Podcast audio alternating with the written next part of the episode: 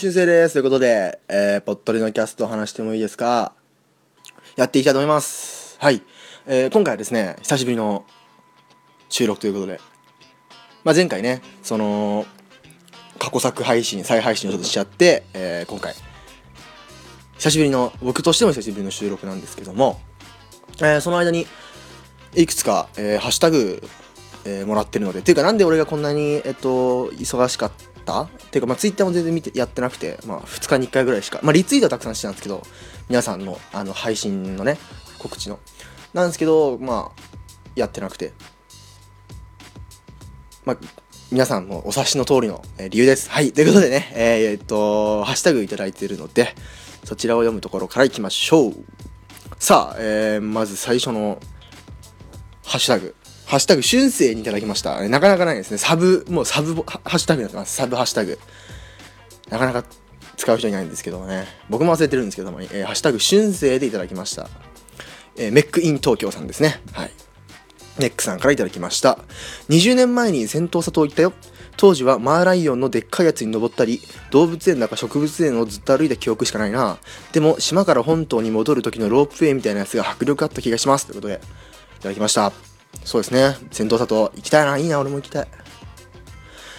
あのー、いっぱい、あの時はちょっと外配信でね、ちょっとざざっとしあの障害したんですけど、ねえー、ロープウェイ、確かにロさっきメガジップってあの時紹介しましたけどね、あの海の方にバーって降りていくやつみたいな、ターザンみたいなやつ。ね、ロープウェイとか、なんか、そなんか空系いいっすね。しかもあそことか絶対リゾート地とかすごい多分、ね、綺麗な景色だろうから、いいですね。植物園動物園もあるって書いてありましたね。あのサイトに。うん。ね。マーライオンもねあのそのその時紹介したそのシンガポールに行った友達に聞いたところやっぱ至る所にマーライオンあったみたいですね。マーライオンっていうあのなんか一番有名ななんとか広場広場かなんかにあるでっかいやつわかんないけど名前は一番よく使われててあの有名で。なんかそれ以外にもミニマーライオンとか水を吐かない系のマーライオンとかもあるらしいですね。うん。さあということでありがとうございましたメックさん。そして次。大阪の一般人によるポッドキャスト。番組アカウントから頂きました。多分柴犬さんですね。柴山健さんから頂きました。ダゲな時間と一緒にされ。俺の可愛い俊生くんが。ってことで、えー、あの時ですね、あのー、ハッシュタグ読みで C さんのツイートにぽっとりのこととダゲな時間のことを書いてあって、あのー、ね、スキッテバーにあのことを書いてあったんでね。俺がよ一応ポットリのハッシュタグついてるから読んだんですけど内容はほんと大事な時間のことだったっていう。いや一緒にされたってその俺の可愛いっていう俊く君がって言って俺あのあれですよ。もちろんネガティブな意味で言ってないですからね。だポットあ違う違う大阪の一般人のポッドキャストと一緒にしやがってみたいな。そういうことじゃないですから。そういうことじゃないです。ね。いやでもスキッテバーの回ね。もう特にあの神回でしたからね。あの大事な時間の中でね。それはスキッテバーのこと書きますよ。っていうことです。全然あのそそんななんかあのしやがってみたいなそういうそういうのないんでね。はい。ありがとうございます。ということで、えー、俺の可愛い俊く君があってねいろんなところでねあのなんつうの所有権争いが起きてないです、起きてなかったですね。はい。ありがとうございます。柴犬さん。そして、えー、次、しのちゃんさんからいただきました。しのちゃん初めてのポあの、ハッシュタグですね。あのー、ツイッターでよくいいねもらってるのは知ってるんですけど、あとリツイートもね、してくれてますよね。ありがとうございます。しのちゃんさんからいただきました。牛丼食べちゃったってことで、あの、あれですね、C さん関連のツイートで僕は牛丼食べたよみたいな話して、ね、牛丼、俺もまたこの前もね、松屋のお持ち帰りをしてね、帰り道にあるんでね、ついつい。だし、あとあれも食べましたね。吉野家のなんか、やつも。えー、吉野家のあれなんだっけ牛すき焼き丼かな？みたいなやつを、えー、持ち帰って食べましたね。やっぱ吉野家まま、すき家？あ？松屋か。すき家はないんですけどね。があるんで。はい。ちょっと行き来してます。さあ次行きましょう。さあまたこちらカンナ・アン・アンダーソンさんからです。カンナさんね。ありがとうございます。この1週間大学2年の時のルームメイトが家に遊びに来てたから聞けてないポッドキャストがいっぱい溜まってる。久しぶりの一気にた一気聞き楽しみだなってことでありがとうございます、えー、ダゲな時間ジンポデビキャミツポットで話すそのハンニバルレクチャー Not Too Deep Share しなんだこれ。シャン。わかんない。アンドフレンズ。えー、から、えー、なんていうかこれこれらのポッドキャストを聞くんでしょうね。ありがとうございます。ということで、えー、俺もねそこその2週間ね聞けてなかったんでたくさん溜まってたんですよ。でもう1時間番組がなんかたくさん溜まってたりしててちょっとこれ聞きまあ今から聞きに行こうと思ってるんですけどあのちょっと飛ばし飛ばしになっちゃうんですけど、まあ、聞きに行こうと思いますね。はい。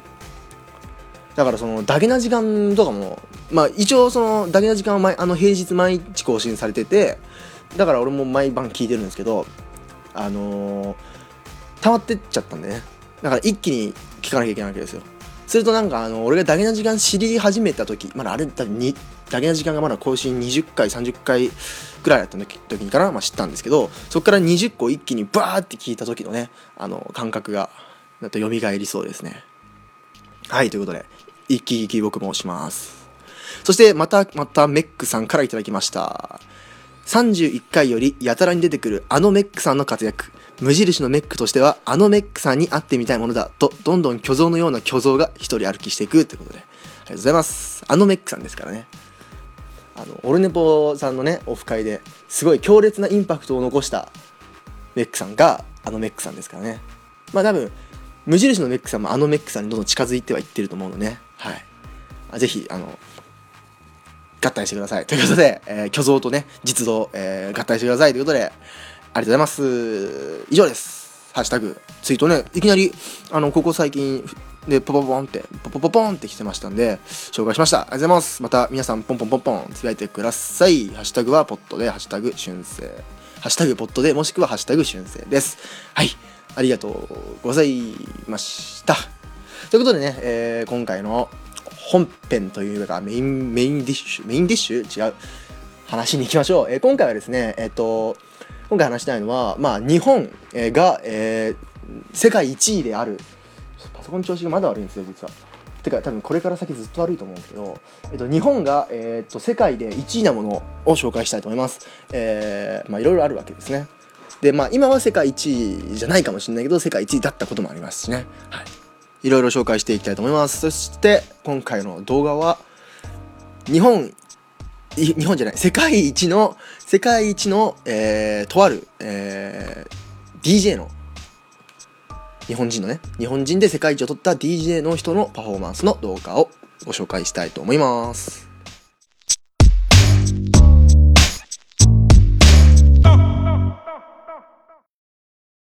どうも猫のしっぽポッドキャストパーソナリティの猫好きです。どうもガンちゃんです。もうまたガンちゃん酔っ払ってる。猫のしっぽポッドキャストただいま絶賛配信中です。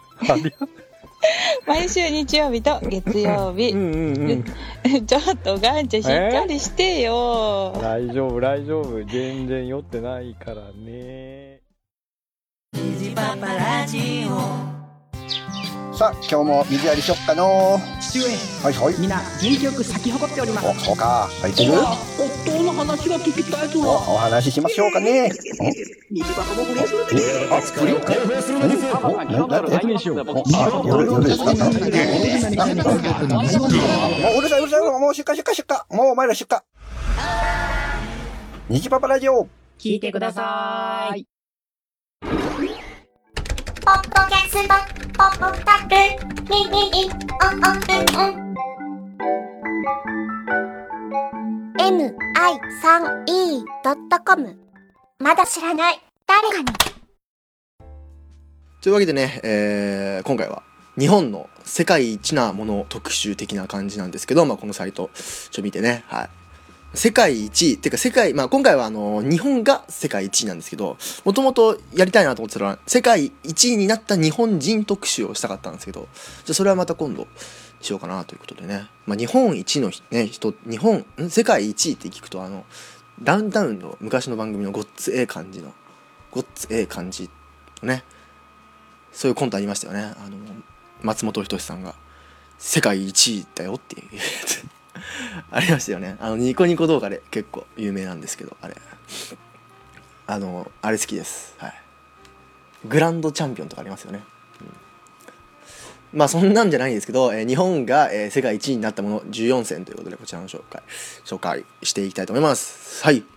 えーまあなんかいろいろね、あのー有名なものもあると思うんですけど、えーまずこちら。創業100年以上の企業の数世界1位ということで。日本には、えーどれほど、まあ、創業、えー100年、まあ、老舗ですねがどれほどあると思いますか、えー2位のドイツは1500社3位のフランスは330社日本は驚きの5万社と桁違いの数桁違いの数です、はい、長い歴史を持つ企業ランキングトップ10の、えーほとんどの、えー日本の企業が占めており世界最古の企業世界最古のホテルなども全て日本の企業ですということで世界最古の企業って何ですかね？ちょっと見てみようかな。まあでもなんかそれぞれなんかそのなんだろう歴史的に見てもなんかあの、まあ、それこそ三井三菱とかあるじゃないですか。あのね。そういうのもそうですしね。で普通のお店とかもほら、まあ、江戸昔ながらの、まあ、京都とか、ね、東京江戸とかさ、ね、老舗のお店たくさんありますよね。えー、世界最古の企業こちら、えー、578年創業578年創業すごくないですか？これ。578年へえまだ唐の時代？これわかんないけど。どうなんだろう。違うかな？すごっ、えー、578年創業の世界最古の企業。金剛組という、えー株式会社金剛組という会社は578年創業の世界であ神社の設計とか神社仏閣建築の設計などを、えーしている会社だそうです。聖徳太子によってえーなんだっけこれ。聖徳太子によって百済かより招かれた3人の宮大工っていうのかな？のうちの一人である、えー金剛重光っていうのかな？わかんない。重工あ思いに光って書いてにより、えー創業。江戸時代に至るまで四天王寺お迎えの宮大工となるということで。ってことですごいですね。578年だって。こちらが、えーまあ、これもあるということで、まあ、100年このこんなの573年だって100年どころじゃないですよこんなめちゃめちゃ。そして世界最古のホテルも、えー日本にあるそうですよ。世界最古のホテル。こちら。慶雲館。慶雲館こちらは開業705年です。山梨県にあるそうですね。はい。えー温泉宿、えー慶雲館が、えー日本で一番最古のホテルだそうです。なんかでも日本ってそういうなんか歴史なんだろう歴史なんかほら他の国ってたくさんなんかポンポン変わるじゃないですか。なんか文明だとかさなんかその、まあ、革命だとかでさポンポン変わるじゃないですか日本ってずっとなんかうんなんか変わらずこう来てるなっていうのをなんか思いますね。はい。そして、えー次。えー徹子の部屋が長寿番組世界一位ということで、徹子の部屋、皆さん、結構あれですね、有名ですね、これは。日本人なら誰もが知っている徹子の部屋、えー数々の伝説を残した番組。実は世界でも、えー伝説を残しており、世界で最も続いているテレビ番組としてギネス認定されております。はいえーこちらは1976年からですね、黒柳徹子さんね、こう徹子さんがいろいろぶった切っていくわけですね。えー、76年からやってんだこれ。あのいろいろ出てますよねいろんな人、まあ、見てるわけじゃないんですけどでもあの動画とかで見てたりとかあの黒柳徹子をこうぶった切りすぎみたいな。なんかあのバラエティーとかでやりますよねたまに。モノマネもやる人いますよね。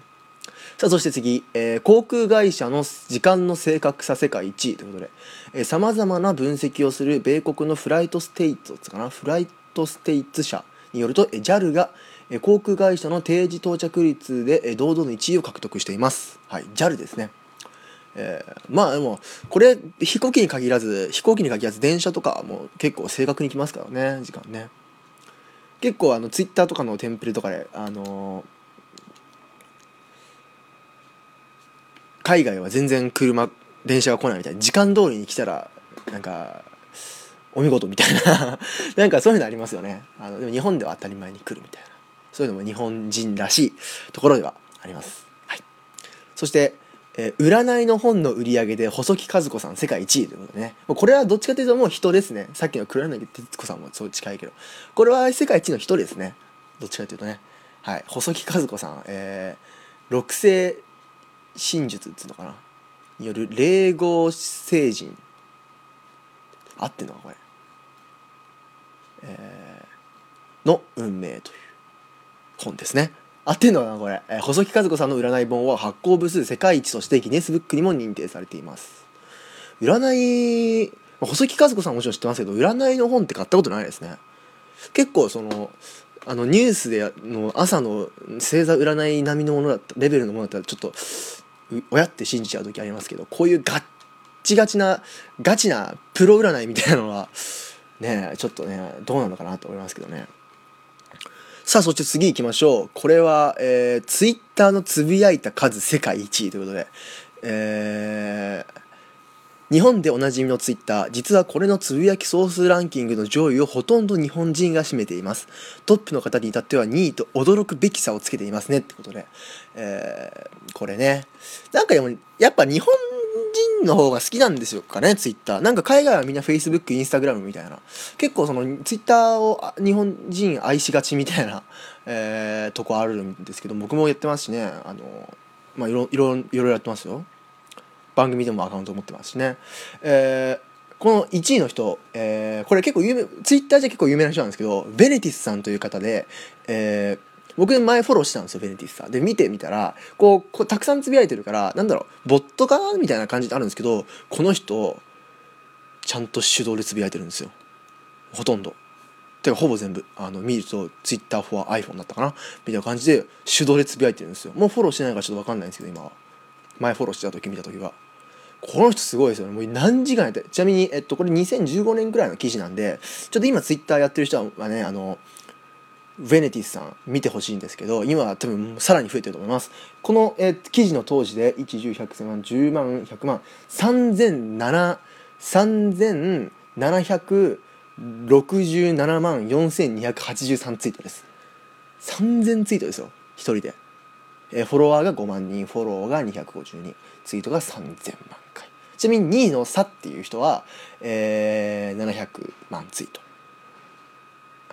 で当時これはちょっと古い記事なんで10年多分変わってると思うんですけどその時の、えー3位旧マクロあマクロ勢さんはもう700万。約ね。で家賃払えないさんも700 4位の家賃払えないさんも700万。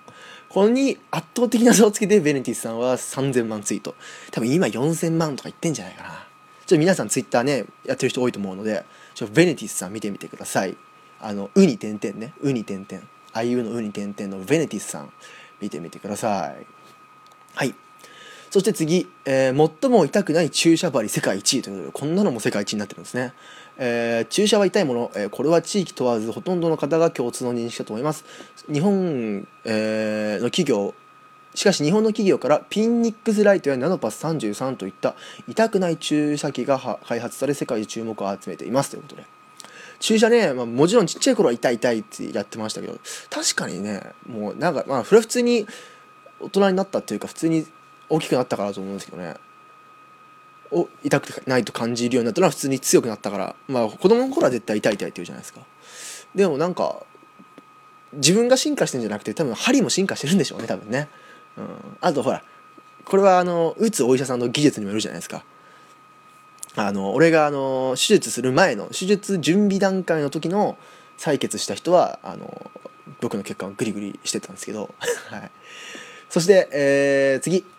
ソレイケアンパンマンがシリーズキャラ総数世界1位ということでこれも結構有名ですね。アンパンマンのキャラが世界1位いると、えーシリーズは映画化やゲーム化も多くされキャラクター総数は1500以上。変装を含めると2000以上になります。作者も把握しきれていない。ということで、えーもう俺もちょっと覚えてないですね。アンパンマン。アンパンマンだけもたくさんいますよねなんかね。なんとかアンパンマンとかな、まあ、これが変装って意味だと思うんですけど。でバイキンマンもなんかコキンちゃんとかねいますもんね。で映画のキャラもいるしな食い物はほとんどあるじゃないですか。で天丼マンなり、えーなんとか、えーカツ丼マンもいたかな。わかんないけど。えーねなんでアンパンマン。今も増えてんのかな。どうなんでしょうかね。そしてえーっとこちら。どうしようかな。最も長い海底トンネル世界一位。えー本州と北海道をつなぐ53.85キロの青函トンネルは交通機関用として最も世界で最も長いトンネルです、えー残念なことに、えー2018年に全長 57.091km のスイスゴッタルドゴッタルドベーストンネルが開通予定で、えー開業30年目の、えー節目に世界一の座は譲ってしまいますが技術は話題性など世界に与えた影響は計り知れませんということで。今1位だけど2018年にスイスに、えーゴッタルドベーストンネルというのができるからまあ世界2位になる予定です、はい、だけど今まで1位だってですからね、はい、ということで。えー、青函トンネルってまあ僕もちろん北海道青森行ったことないんで通ったことないんですけどそんな長いんですね。うん。海ほたるの、まあ、あれもそんなそんな大将ないのかな。海ほたるのあの千葉から川崎に行ける飛んでる海ほたるまでのトンネルってね。はい、えーそして名字の種類世界一。位30万弱の名字があると言われている日本人の名字。そのうち約7000の名字で全体の96%をカバーしていると言われています、えー地域別に、育まれた文化や時代背景など歴長い歴史を持つ日本ならではの世界一位です。ということで。確かにね。まあ結構中国とか韓国とか行くとイさんとかなんかリーさんとか結構同じ名字の名前とかね多いですからね。確かに日本人これ聞いたことありますね。っていうのも今この僕の高校で日本史をやってる先生がめちゃめちゃこの名字大好き名字マニアなんですよね。で、まあ、日本史だからこう古いことも知っててでなんか生徒の中にちょっと珍しい名字がいるとこうすぐあの出身地当てちゃうみたいな名字マニアの先生がいるんですよ。でその先生が前の前のもう1学期とかの最初の時にあのなんだっけこう名字名字別ランキングみたいなのをプリント出してきてめちゃめちゃ何枚も。でこうこんな中からもうめっちゃ膨大な名字あるんですよ。もう最初、まあ、有名な佐藤田中からもう全然知らない名字までバーって出てもうこの全部のプリントの中から5個だけ読みも読み問題出しますっつって。5点だけ。51個1点で5点だけ。この膨大な中からもちろんね田中佐藤は絶対読めるけど後半になってくるとその地域特有の名前とかで全然読めないやつがあるんですよ。この中から5個だけ出しますっつって「やるかよ」っつってみんなの勉強しないで捨ててたんですけど。あのそんな無理ですね。こんな膨大な数ありますからね。沖縄とかの人とか特になんかねちょっとね読めづらそうじゃないですかね。さあってな感じですね。はい。世界一位。まあ、あの全部紹介したわけじゃないんですけどこれ以外にもねえーっとありますよ実は、えーこれ以外に、まあ、パパッと言う言うと最も売れたバイク世界1位ティッシュの使用量世界1位遊戯王がトレーディングカードゲーム売り上げ世界1位、えー最も小さい歯車の開発世界1位最も世界で最も売れたゲームマリオ、えー世界1位といろいろあります。はいということで、えー今回は日本が、えー世界で1位なもの、はい。まあ、ピコ太郎もね世界1位取りました。世界1位じゃないかギネスは取りましたからね。ということで、えーいろいろ、まあ、他にもね日本世界1位のとこたくさんあると思うので、えーまあね、皆さんも調べてみてください。ということで今回は日本が世界におおいて1位なもの を紹介しました。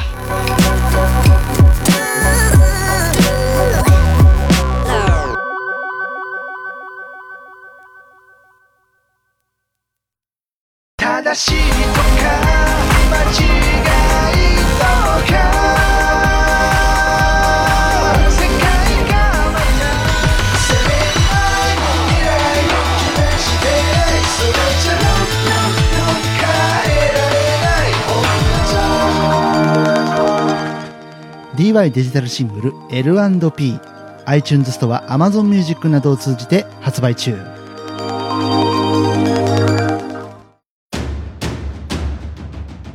2016年一つのワンルームに突如として現れた大阪の一般人によるポッドキャスト大々だけな時間。ててて、てててて、ててて。皆様どうもはじめましてオルネポこと桃屋のおっさんのオールデイズ・ザ・ネッポンというポッドキャストやっております。桃屋のおっさんと申します。世界一聞き流せるポッドキャストというのをコンセプトにえーゆかりのあるアーティストの曲を流したり大好きなポッドキャストを紹介するコーナーやったりセクシーフリートーク満載の番組でございます。それでは皆さんまた夢でお会いしましょう。あでだー手取った。てってて、てっててて、てってと。さあ動画コーナー行きましょう。ということで今回はですねまあ世界1位の話をしたということで世界1位の世界1位を取った日本人 DJ の方の動画を紹介したいと思います。はい。え僕も好きな人なんですけどね、えーこちら、えー動画は、えー DJ 伊蔵 DMC ワールドチャンピオン2012エクスクルーシブというえー動画でですね2012年に行われた DMC という、えー、と DJ の世界大会ですね、まあ、DJ 何を競うんだっていうとこうこうスクラッチのスキルとかねこうキュキュキュキュってやったりするパフォーマンスの、えーまあバトル DJ バトルにおいて、えー世界1位を取った。前前ねあのダンスバトルの動画アマンさん紹介してくれましたけど今回は DJ です。えー6分間で、えーまあ好きにパフォーマンスするわけですね。こうスクラッチを使って。でこう6分間演技して、まあ、多分それが審査されて世界一が決まると思うんですけど、えーこれに日本代表で出た DJ 伊蔵さん2012年に世界一を取りました、はい。えーそして今ね、えっと、スーパーソニックスっていう、えーまあ、グループを組んで、えーアーティスト活動とかもしてるんですけど、えーすっごいかっこいいですよ、えー最初に、えっとヒップホップの日本のヒップホップの曲を、まあ、スクラッチしながらだんだんスクリレックスとかの EDM をね、えースクラッチして。だから聞かせるというよりもこの人のスクラッチの演技をねもう見せる場なんでね。でこう、まあ DJ 詳しい人は分かると思うんですけどあのー左手にレコードを置いて、まあ、これでスクラッチするわけじゃないですか。で右手でこうフェーダーフェーダーっつうのかな？クロスフェーダーっつうのかな？こうなんだろう？まあ2枚ねレコードあるじゃないですか。ターンテーブルなんで。でそのどっちから音を出すかみたいなこう横に広がるバーがあるんですよねここに。あのつまみが。ここのつまみをいじりながらレコードをスクラッチさせるんですよ。でこレコードをスクラッチさせる手はずずっとこの上下運動上下運動つうか上あのこうキュッキュッキュッキュッってこするじゃないですか。この手の動きもすごい素早いんですけどこの注目すべきはこのもう片方のこのクロスフェーダーっていうこのつまみをいじってる手なんですよね。あおかしいですよ。これ手つこうつるんじゃないかなって思うぐらいすごい速さでこう指を細かく上あの左右に動かしてるんですよ。この動きすごいですね。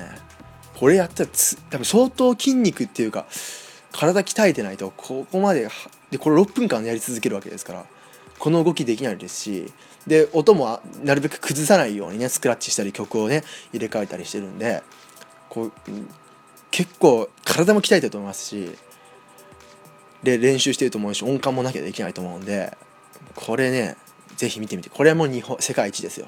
はい。ということで今回は、えー DJ 伊蔵さんという方、えー DMC ワールドチャンピオン2012になった、えー日本代表の DJ 伊蔵さんの、えーまあ、このね6分間の演技動画が上がってるんで、えーこちらが今回の動画です。はい。ということで、えー今回は以上です。またね、えー最初に紹介した感じで、えーハッシュタグツイートお待ちしお待ちしますお待ちしております。はい。えー、ツイッターはですねアット @poddode アットポットでもしくは、えーあもしくはじゃないポットでです、えーハッシュタグはハッシュタグポットでもしくはハッシュタグ春生です。お便りお待ちしております。Google フォームから、えー送れますしメールアドレス saturday.podcast.gmail.com サタデイアットサタデイ .podcast.gmail.com からも送れます。はい。ということで皆さんぜひお便り送ってきてください。また、えー次回お会いしましょう。では